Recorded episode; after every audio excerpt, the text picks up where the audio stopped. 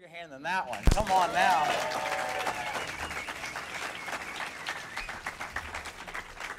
That's the spirit of what STSA is all about. Being willing to do anything, anything, no matter how funny it makes you look, all for the sake of God's glory. That's what the church is all about. And that's why we are happy that they did that. And we maybe have some more funny stuff that might take place here today as well if the Spirit is moving in that kind of a way. Just to kind of catch us up to speed of where we are, we are on the finale of a series called Blessed. Okay, and a series that we started several weeks ago talking about how to live a blessed life. And we agreed that all of us want to be blessed. And if we want to be blessed, Jesus said that a life of blessing is not in receiving, but a life of blessing is in giving. And what we've been talking about the past several weeks is how God wants us to give and give generously. And we agree that the most valuable commodities that God wants us to give of, like the two things that kind of signify where your heart is, is your money and your time.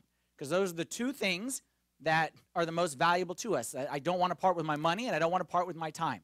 So those are the areas that really, when we give them to God, we'll really see blessing in those areas.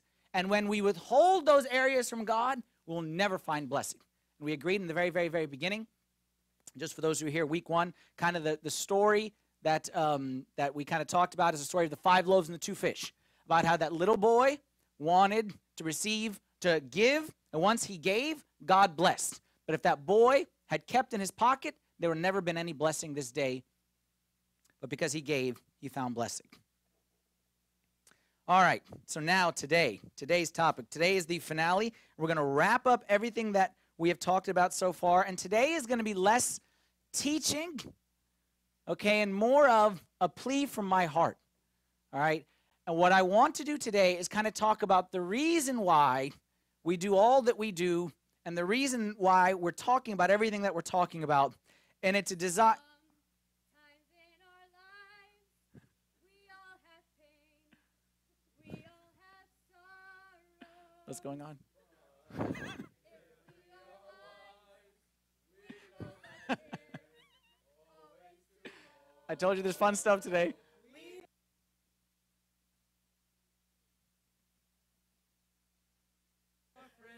Help them out, guys.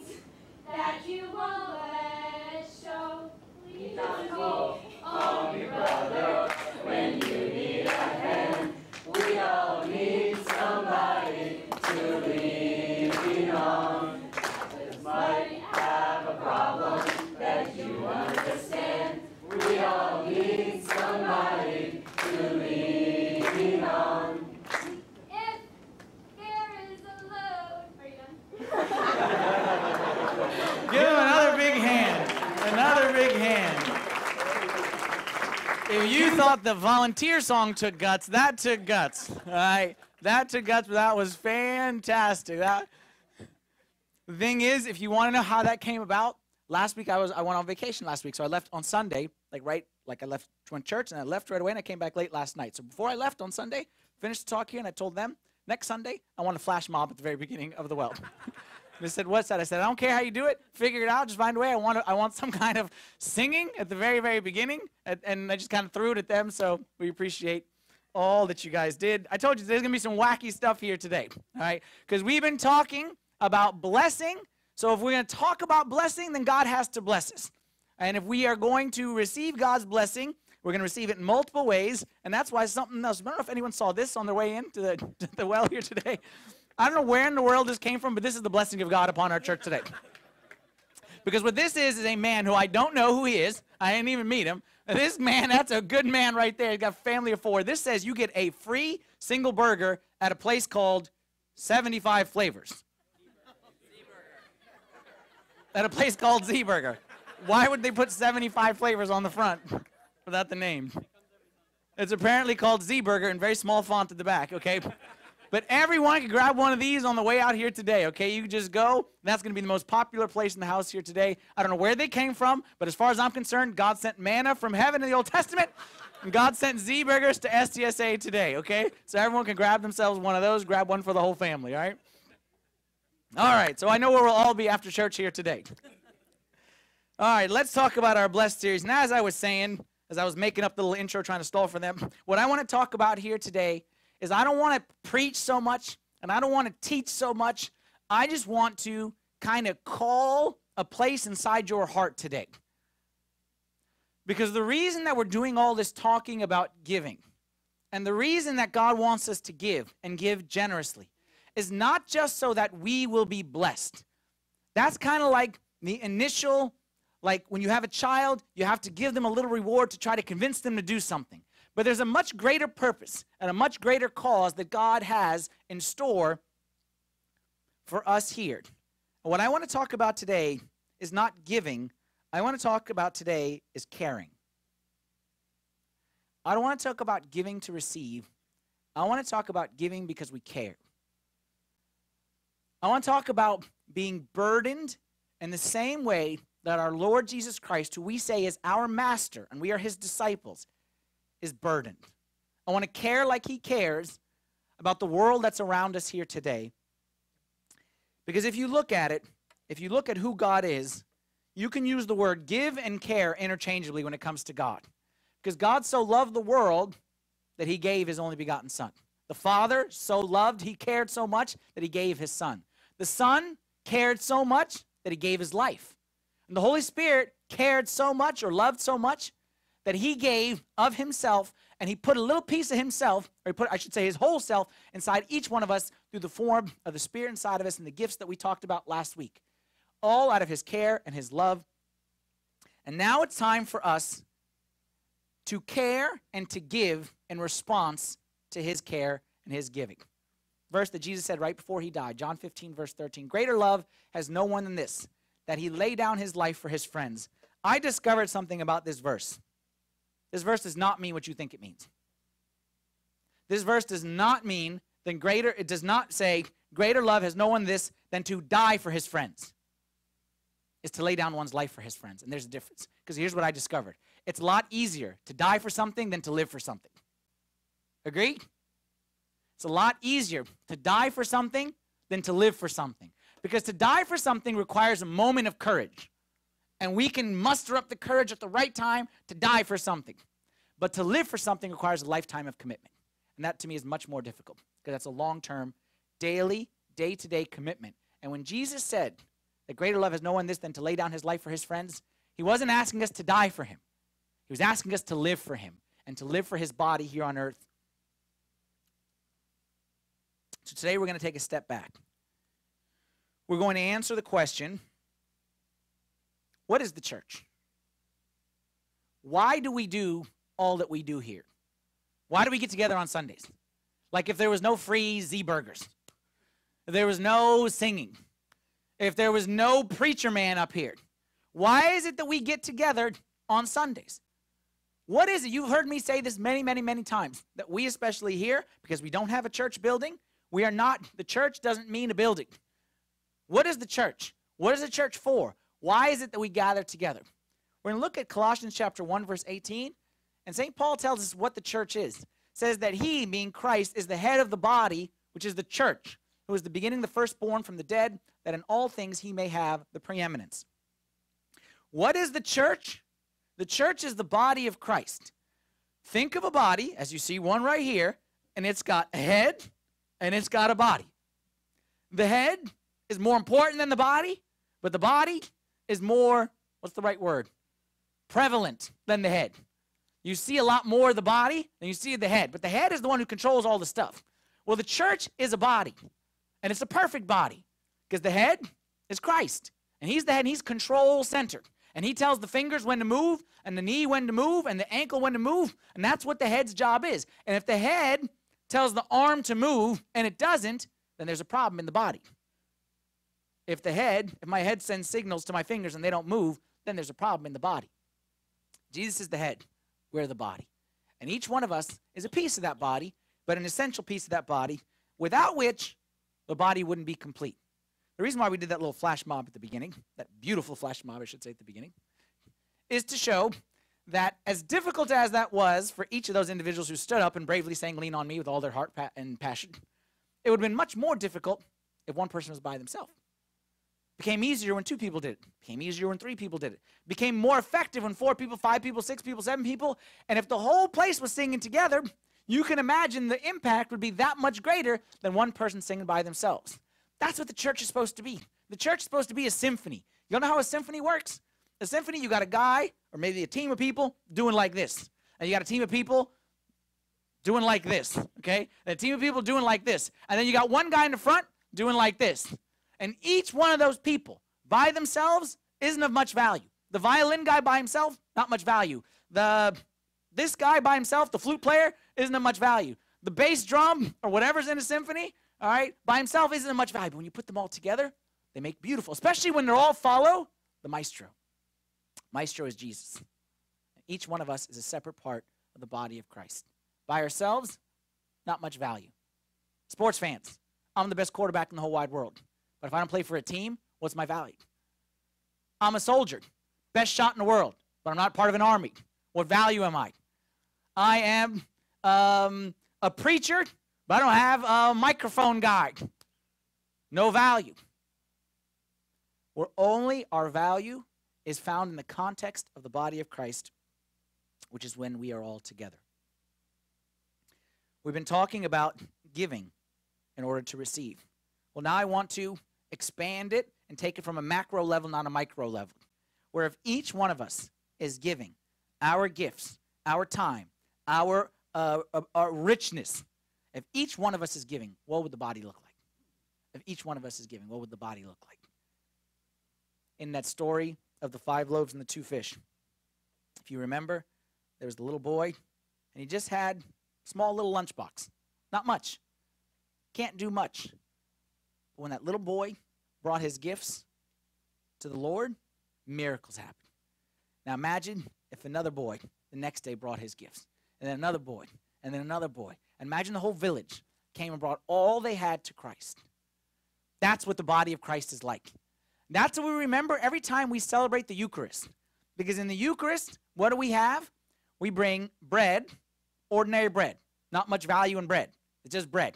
Everyone has bread. It's just bread. It's nothing valuable. Then we bring some wine. Not everyone should have wine, but I mean, wine is not like a very uh, uh, um, high uh, price commodity. It's just wine. And it's bread and it's wine. But it becomes the body and blood of Christ. How?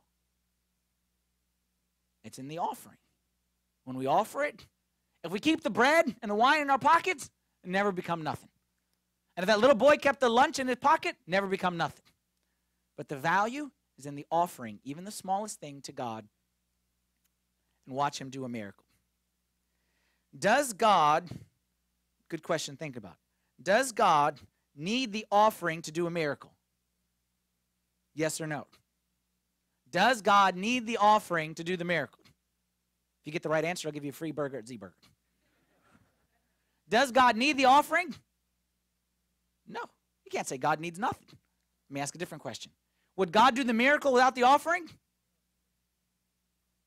God doesn't need the offering, but he will not do the miracle without the offering. It's the mystery of God.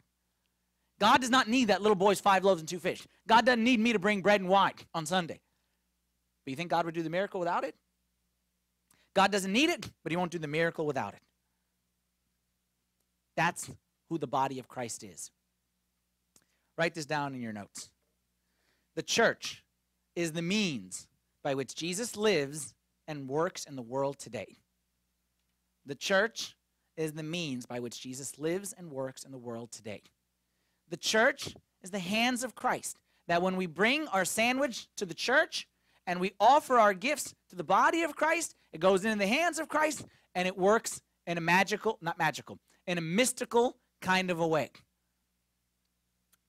Ephesians chapter 1, verse 22. Jesus, St. Paul says, And he, being Jesus, put all things under his feet and gave him to be the head over all things to the church, which is his body, the fullness of him who fills all in all. Did you know that the church, which is his body, is the what? The fullness of him who fills all in all. Because, watch me on this one, as much as Jesus, when he was on this earth, was perfect, okay, and was without sin, and everything was perfect, that was not the fullness of the plan of God. It wasn't. Because if the fullness was just Jesus himself and his teachings and his parables and his miracles, then he'd have just come down, written the Bible, and sent it off. But Jesus didn't come to write the Bible. Jesus didn't come just to deliver teachings. Jesus came to establish something. What did he come to establish? The church. That's why Jesus didn't leave this earth. He left the earth when there was no Bible.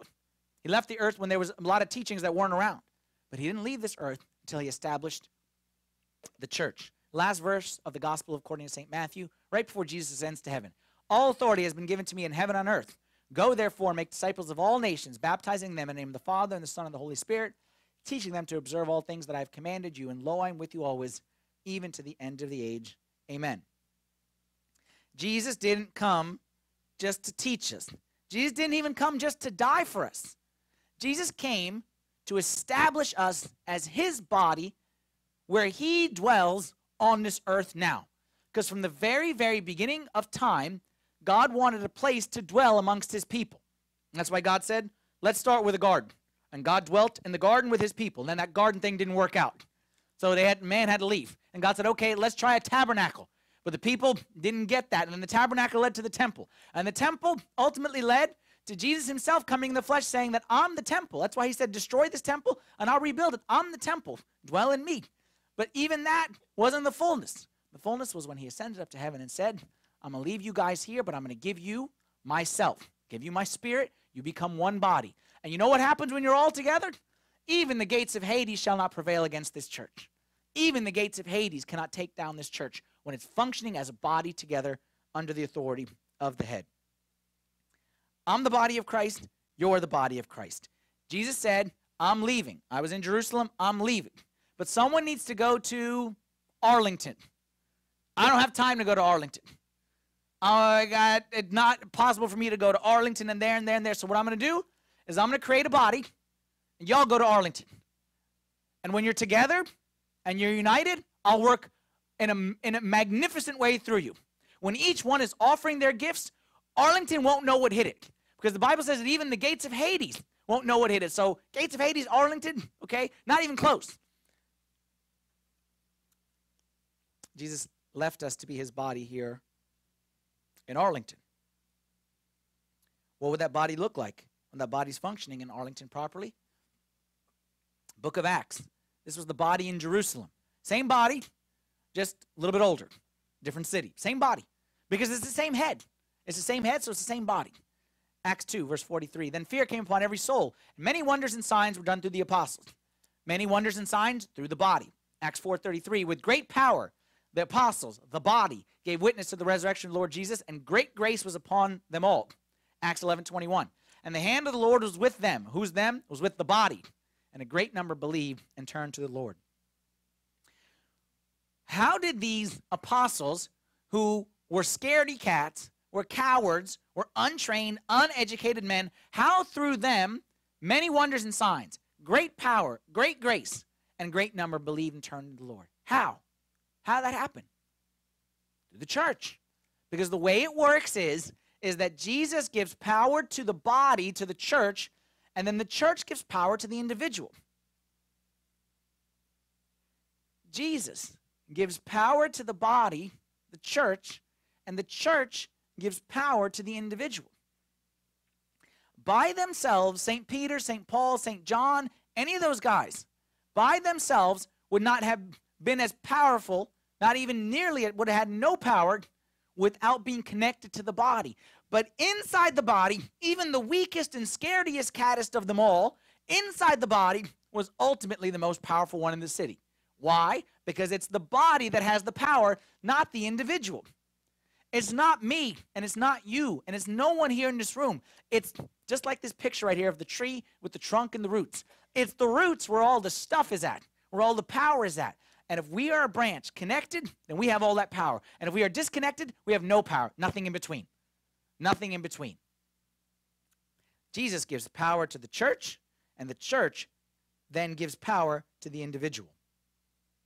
Y'all have heard me give that example before, said it a couple times about the straw. Okay, this is a real example. About after Hurricane Katrina in New Orleans, they found a straw, a plastic straw, okay, like a flimsy little plastic straw, inside a telephone pole, a big, thick telephone pole. A plastic straw was embedded inside that straw. How'd that happen? If me and you and all of us together take our straws, okay, and we try to jab them into that telephone pole, think that'd be successful? How if we tried for a day, two days, three days, four days? How if we ate our spinach and our Z burgers and we're all loaded up with muscles and protein, all that kind of stuff? Any any chance we are able to accomplish that? What's the only way able to accomplish that? Hurricane Katrina had 175 mile an hour winds. 175 mile an hour winds gives even the flimsiest straw power to do stuff, to make an impact, to cause a difference. What's the 175 mile an hour winds? Church. When you connect me, I'm flimsy. When you connect me into the body, I'm powered. You disconnect me from the body, I'm flimsy. When connected to the body, Acts 17, verse 6, this is what happens. Those who have these who have turned the world upside down have come here too. These who were scared and who ran for their lives when they saw the soldiers coming. These same people, now part of the body of Christ, empowered by the Spirit of God, turn the world upside down. You know what that means? When we are empowered by the Spirit of God inside the body of Christ, that means the dead will find life. That means the blind will see, the deaf will hear, the mute will speak. This is not my words, this is the words of the Bible. Is that when we are connected and the power of God is working, mountains won't be an obstacle, mountains move out the way. Seas can split. Uh, five loaves and two fish can feed thousands of people when we are connected to the body of Christ and all of us are offering our gifts inside that body. That's why I want to borrow a phrase. I don't know if you all ever heard, there's a pastor in Chicago, pastor of a big church. His name is Bill Hybels. Y'all ever heard of Bill Hybels? He wrote a great book called Too Busy Not to Pray. He wrote lots of books, but that's by far my favorite one. Too Busy Not to Pray. Great book. He has a statement that he always says, like it's kind of his catchphrase. And what he always says is, he says, is the local church is the hope of the world. The local church, us, is the hope of the world. And he talks about where this kind of statement came from. And I'll tell you the same story that he tells in his books. The story began, or the story it came from, one time he was sitting in an airport in Honduras. And he was waiting to travel to come back home to the United States of America. And while he's sitting there on his way, on, sitting in the airport, he's sitting there and he's reading a magazine or the newspaper or whatever it is that he's doing. He's tired from a long trip. And all of a sudden, while he's sitting there, at the corner of his eye, okay, and on this side of him, he hears a loud smack. So he turns over and he sees one boy, who's approximately 10, 11 years old, hit another boy who's about seven, eight years old. And he assumes most likely that they're brothers. And he hears this loud smack. And he turns over. And as he turns over, he sees that the little boy that was hit is on the ground now. And the other boy is now standing on top of him. And he goes for a second smack. And the boy is screaming and cursing and kicking and swinging. And he's, of course, as anyone in an airport, you say, Where's the parents? No parents around. So by the time the kid cocked his arm for the third swing, Bill Hybels said, I got to get up and I got to do something. So he walks over there. He storms over there. By this time, the kid had gotten a third smack, and now the big kid was taking the little kid's head and smashing it on the floor of the airport. And this little kid was full of rage and anger, and it's as close to demon possessed as you could see someone. And the little kid is screaming and cursing at him. So Bill Hybels said he tries to get over there and tries to wrestle the kid away. And as he's pulling the kid away, the kid is kicking and screaming and spitting and cursing. And the kid is just out of control. Then all of a sudden he hears over the loudspeaker that it's time for his flight to board. So he's thinking to himself, I can't leave this situation because there's clearly no parents. And then someone from the stewardess comes over and said, takes care of the situation and separates the kids or something like that. Whatever happens after that, he gets on the airplane. he gets on the airplane and he does what he was planning on doing on the airplane. He tries to go to sleep. But after seeing something like that, you just can't go to sleep. That much anger, that much rage, especially from a boy on his, on his little brother. He feels inside him the Holy Spirit is saying, Don't go to sleep. Process what just happened. So he begins to process it and he begins to think it through. He starts to ask himself questions. What is it that would make any child behave like that child behaved? What would make any child so angry, so violent? And he started to think to himself, it must be that that child has been very, very hurt. Because hurt people hurt people. And that child must have been significantly hurt, either by his parents, by his friends, by, by his uh, older brother. Who knows? That child has been hurt and hurt significantly because nothing else would cause a human being to be that angry and that violent unless they have been hurt and hurt in a serious, serious way. So then he thinks to himself, what is going to happen to this child if nothing changes about his hurt? What's the trajectory of his life? Where's this kid going to end up? Is this kid going to end up the valedictorian of high school? Unlikely. Kid going to end up as the star quarterback of the football team? Not likely. This kid going to end up as, as a successful member of society? Unlikely. Because if this guy is throwing fists at such a young age against his brother, who knows what he's going to be throwing when he gets to high school? Maybe start throwing knives. Maybe he's going to start having access to more serious weapons like guns. And the trajectory of this kid's life, let's be honest, is most likely not in a good place. Most likely he's going to get himself into trouble after trouble after trouble until he gets to a legal age where they can put him in jail and he'll probably spend the majority of his life going in and out of jail unless something inter- intercepts this boy's life and acts in this life, the trajectory of his life is not in a good place. Agree? Then he started to think to himself, what can change that trajectory? What can make a difference? A new president? New government? A new law? Technology? Money? Would money solve his problem? Started to think to himself, and he said, No. He said, There's only one thing that can change that boy. There's only one thing, only one thing that can change hate to love, that can change selfish to selfless, greed to giving.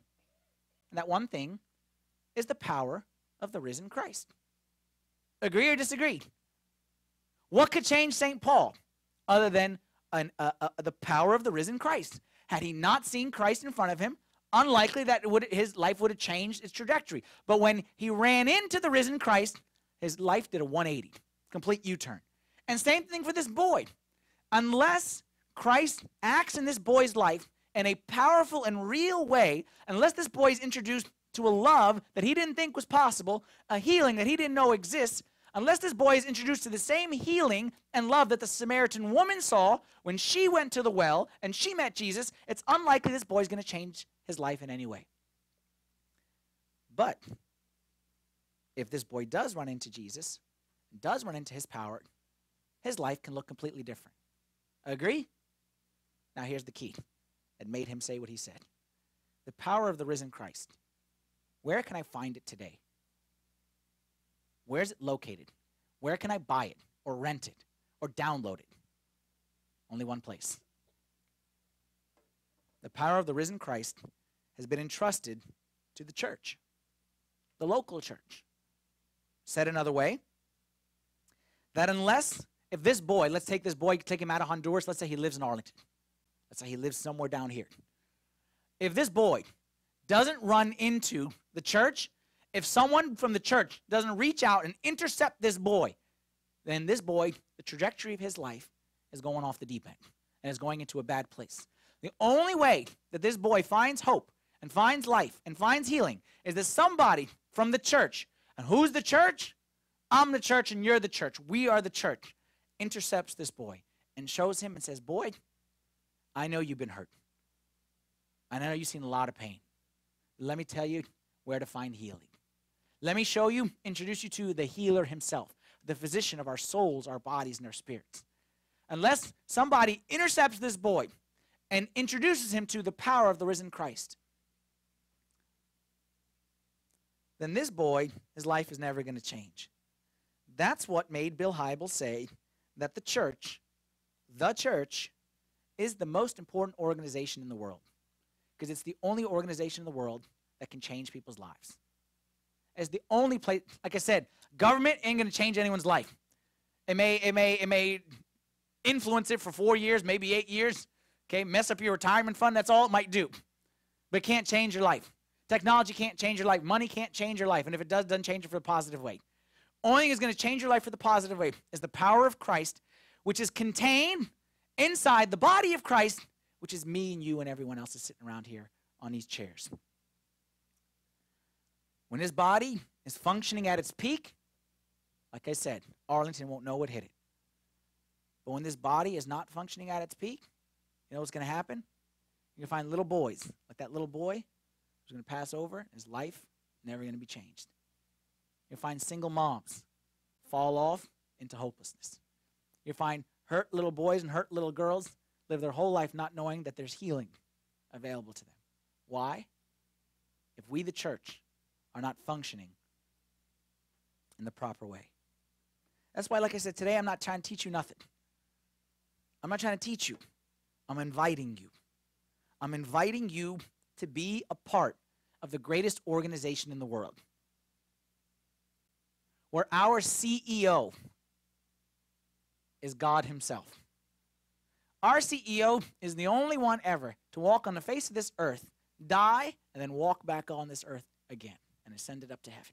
And he's the leader of this organization. He's the maestro who calls the shots. And I'm inviting you not to be the leader, but to play your part. And if you're a violin guy, violin man. If you're a drum guy, drum. If you are a teacher, teach. If you are administration and organize, administrate and organize, man but do it in the context of the body of Christ because then you are helping the organization which is going to change the world. It may not change the world, but I bet you it will change the world for people like that little boy and that lady and that man and whoever it might be. Because when you use your gifts in the context of the body of Christ, your gifts go beyond what you see. You see five loaves, two fish, but you don't see how those five loaves and two fish might be helping so many people find life. 1 Corinthians 3 9 says it so eloquently. St. Paul says, We are God's fellow workers. Man, when I read that verse, I'll give you a picture of what that verse says. That verse, y'all work for companies, and in companies, there's hierarchies, there's org charts, and the best is to be at the top of the org chart in the world? You want to be that guy in that top box. Imagine that guy in that top box walks by your desk tomorrow morning as you're sitting there drinking your cup of coffee and closing your email real quick as soon as you see him. He walks by and he says, I got a special project and I want you to work with me on it. What are you going to say? You're going to say, let me think about it. You say, well, I'm kind of busy because my boss, who's 15 degrees below you, she asked me to make some photocopies today. You're going to say, You tell me where to go. You tell me what to say. Tell me where to sign up. CEO walks by your desk, puts hand on your shoulder, says, Hey, I want you to join me on this special project. That's what this verse is saying. That's what this verse is saying is God himself is putting his hand on your shoulder saying, I want you to work with me. But me, I'm the coffee getter guy. I'm the photocopy guy. I don't I'm not in the boardroom kind of guy. He says, I want you to work with me. You just offer what little you got. You just be that boy, the five loaves and two fish. You just offer it. You give it into the hands of Christ. You give it to the body of Christ. And you just watch. You be part of the best team in the whole wide world. And the, and the, and the, the gifts that you offer, whether it be, again, I'm, I'm interchangeably, I'm using your spiritual gifts, your financial gifts, the giving. The giving that you do you say, I don't have any gifts, but I, I can give financially. That's your gift. The Bible says that that's actually a spiritual gift, the gift of giving. Some people, that's their gift. Okay, God gave them a generous heart, and it's gift. So whatever it may be, whatever gift that you got, you give into the hands of the body of Christ, and you watch what He does. The other option is to keep your gift to yourself. And unfortunately, in this story, there's only two extremes. There's no in between. Either you give or you withhold. And you know what happens if you withhold. We looked at that parable before, the parable of Matthew 25, the parable of the talents. We won't bring it up again. About the master who gave to each one the talents, five, two, and one. Each one gave them separate amount of talents. And at the end of the day, called them into the office and says, I gave you this, what you do with it? One says, I gave it back to you. He says, You're the best, come on in here. Another one said, I used it, I had less than that guy. He said, I don't care how much, I care how much you hold back. I don't care how much you give, I care how much you hold back. Guy said, I only had two. That guy had five. No fair. He said, Don't worry about the guy with five. You got two. Just give me the two. I gave you the two. Okay, come in. You have the same reward as that guy. Because I don't care what you give, I care what you hold back. And another guy said, I only had one measly little talent. Just one little measly one. And I saw that one talent wasn't going to do much value. It wasn't going to do much good. I didn't have much to offer.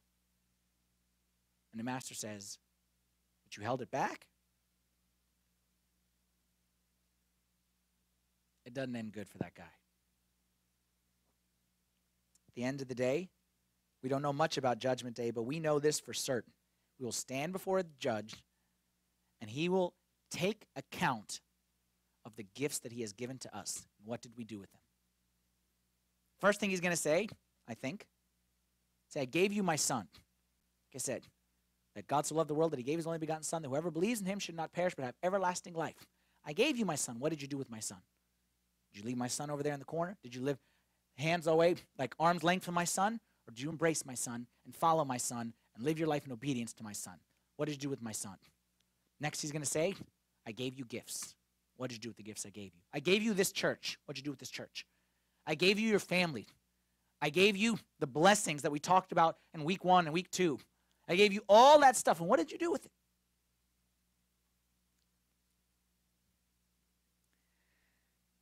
it's better to think of the answer to these things now versus then.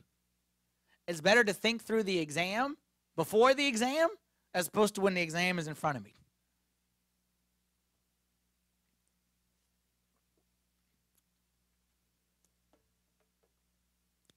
Like I said, my job today wasn't to teach anything. My job today was to invite you. Next week, we're going to have this volunteer fair, like we sang this fantastic little song about earlier. And the volunteer fair is great. Chance for you to offer your gifts, a chance for you to sign up and get involved. But I think today is more important than next week. Because today, we're going to set the foundation for next week. Because what you end up doing next week will ultimately be a fruit of your surrender to God and your submission to God. And you standing before God and saying, God, all that I have is yours. You've given me and given me and giving me and given me. Well, now I'm going to give it back. And I will not withhold anything.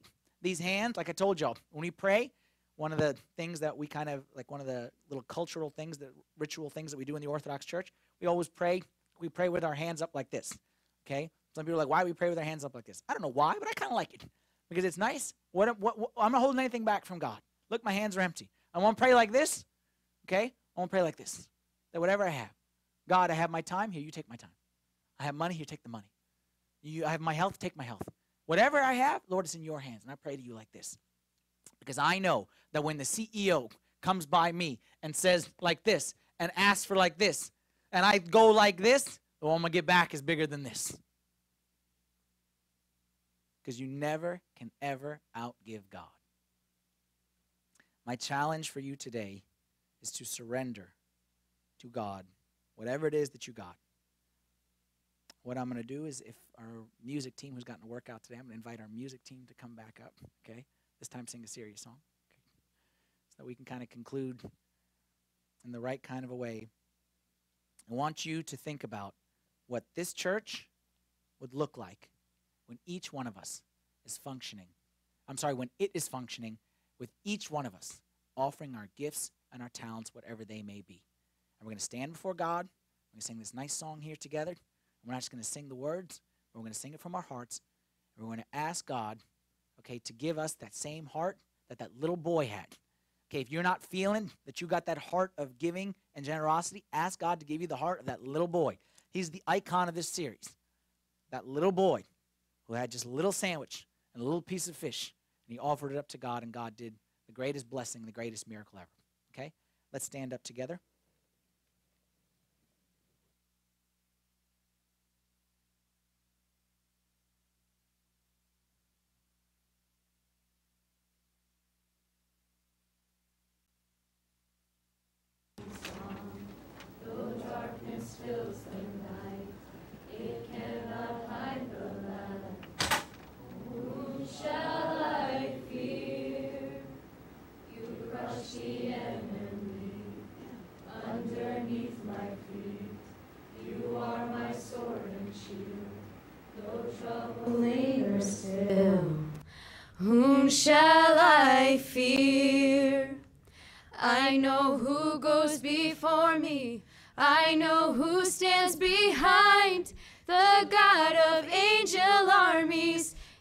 Always by my side. The one who reigns forever. He is a friend of mine.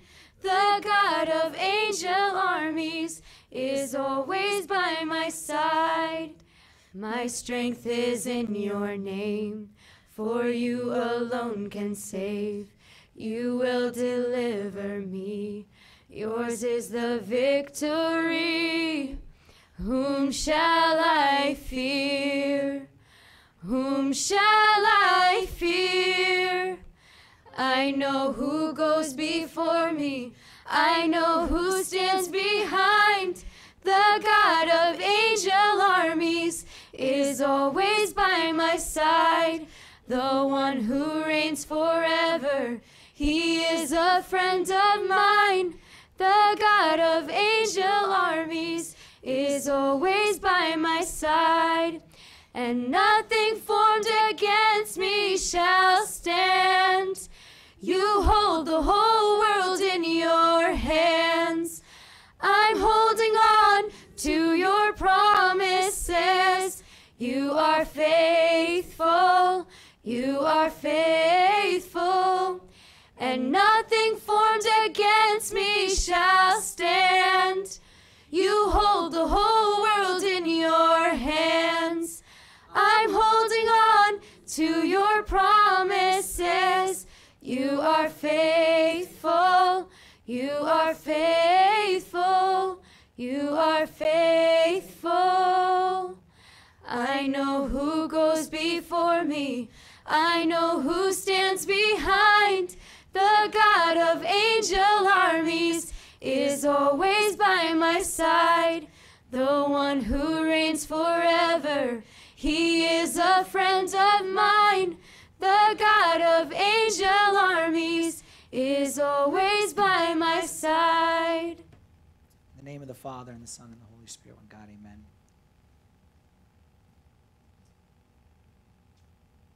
Lord, we know that you are here with us. And we know that you have invited us today to be part of something great, something bigger than any one of us can do on our own. We thank you, Lord, that you see value in us and you see something worth inviting in each one of us. And we pray, Lord, that this day we can offer to you everything that we have. And, and, and maybe there's some things, Lord, that we're holding back from you. But I pray, Lord, that you'd give to us the same spirit that you gave that little boy to offer to you everything that we have, trusting that, that whatever you have to give us will always be more than we give you. Always, Lord. No one can ever say that they've given you and you haven't been generous in return. We trust you, Lord, that the only way to live a life of blessing and the only way for our church to be blessed and the only way for our, our city and our, and our state and our country to be blessed is when we offer to you what you have given to us, Lord. Thank you so much for everything that you've done for us. And we pray, Lord, that, that you would do a mighty work here in Arlington in the D.C. area through this body. That you'd help us to each to find our role, whatever it may be, even if it's the smallest little role. Help us each to find our role so that this body can really do wonders. And, and like they said about the apostles in the early church, they turned the world upside down. I pray, Lord, that when all of us make it up to your kingdom and we look back and, and, and we see the work that you did here, that, that you would say the same thing about us. We turned Arlington upside down, and you would reward each one of us in accordance with that. Pray, Lord, that you would accept our prayers this day in the name of your only begotten Son, our Lord Jesus Christ, and with the intercessions and the prayers of all your saints.